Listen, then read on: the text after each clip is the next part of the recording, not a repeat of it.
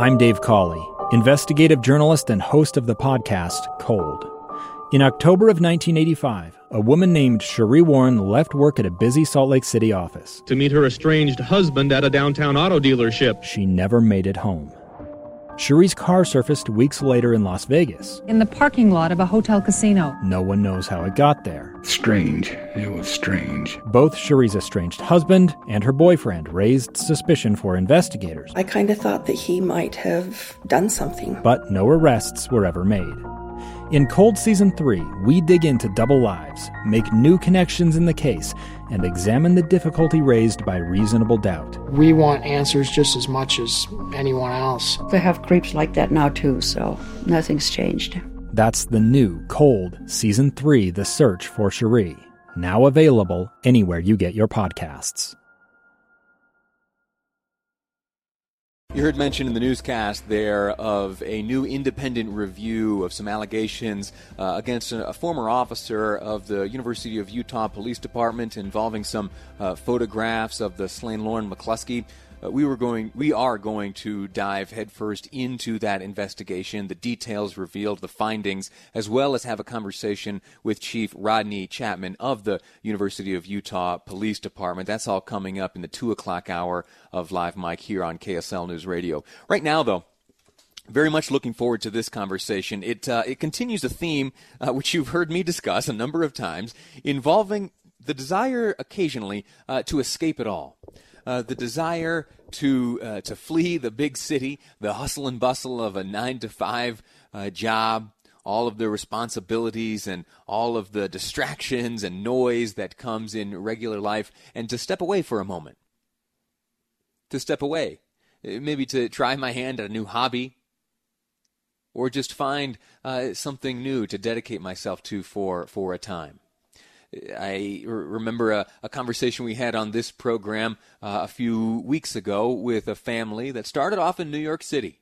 Uh, there was a Juilliard trained ballerina and a businessman, a student as well, uh, in New York City who looked around, who took stock of their surroundings and said, you know, uh, there is a, a simpler and maybe more enjoyable life out there to be lived. And so instead of continuing on their very urban path on which they found themselves in New York City, they packed up they got themselves some land here in Utah and have since opened up a farm, a dairy, uh, or rather a beef farm and a, a, pork farm, and they have a beautiful life.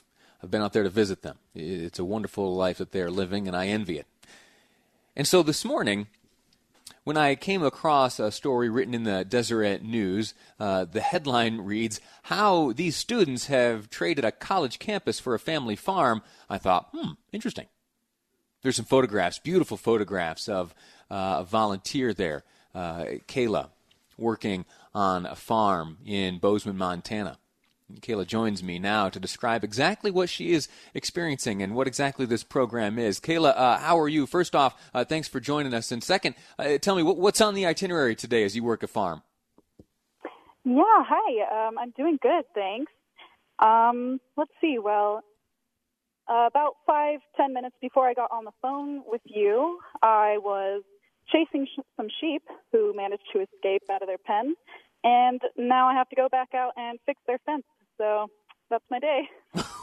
I'll try not to keep you from the fence mending. Uh, let, us back up a little bit. There's a, a, program, a program in which you are involved where uh, you, instead of starting your college career, you do this thing called a gap year, and for that time, uh, you will be working on, on, a farm. Tell us about this program and how you came to choose to be part of it. Yeah, um, so it's called WOOFing. It stands for Worldwide Organization of Organic Farmers.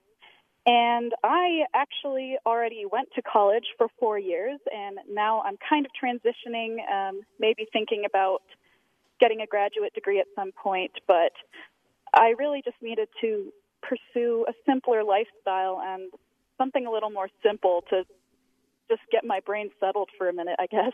Yeah. What's a daily routine like out there for you? You wake up at what time? Um, we usually work from 7 a.m. to 1 p.m. Um, sometimes we'll have breakfast together and maybe start the day with a light war, uh, yoga warm up just to kind of get going.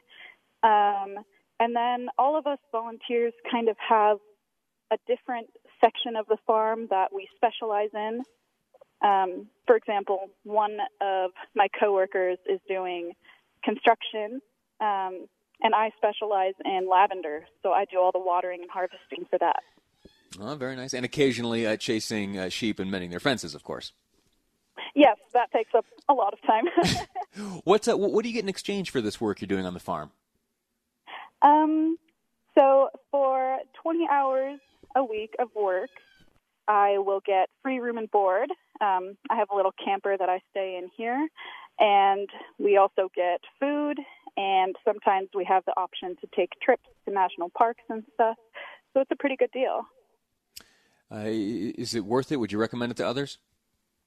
I would highly recommend it, um, especially if you're just trying to get away from the grind of daily life and you just kind of want your needs to be taken care of while also gaining skills. Then I would say woofing is an excellent opportunity.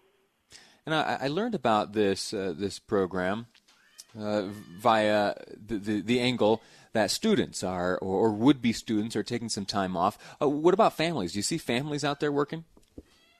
Yeah, um, my my boss Brock has told me that there has been families here before, and um, they would take children with them to the farm. And to me, that just sounds like the coolest way for a kid to grow up. I wish I was raised that way. I'm not sure if you can hear in the background. I, have been broadcasting from home for the past little while, and I'm not sure if you can hear in the background. I've got a child myself, uh, the next room over, uh, and I'm not sure if she's yelling uh, because she's excited about this program or for something else. Uh, but I, I, know that uh, I know that I would. Uh, I think I'd like to take my little Piper and and experience this program. How long does it last? You're there for? Is it a calendar year or does it vary? What, what's your commitment to this? Yeah, um, my particular program asked me to commit for at least a month. Um, oh. I committed for the whole summer. I've been here since May. Um, but there are other uh, farms that will require you only to stay for a few days. So it kind of depends on what you need. Oh wow! And it's uh, and this is a program that exists around the world. Yeah, all over the world. Um, I have not yet done it outside of the U.S. or Canada yet, but I would like to someday. Where where else have you worked? You say Canada. Have you been up there uh, to do some farming up there? Yeah, right before I came here to Black Robin, I spent two months on um, a self-sustainable yoga center, uh, and I was volunteering there, and that's how I really got into this lifestyle.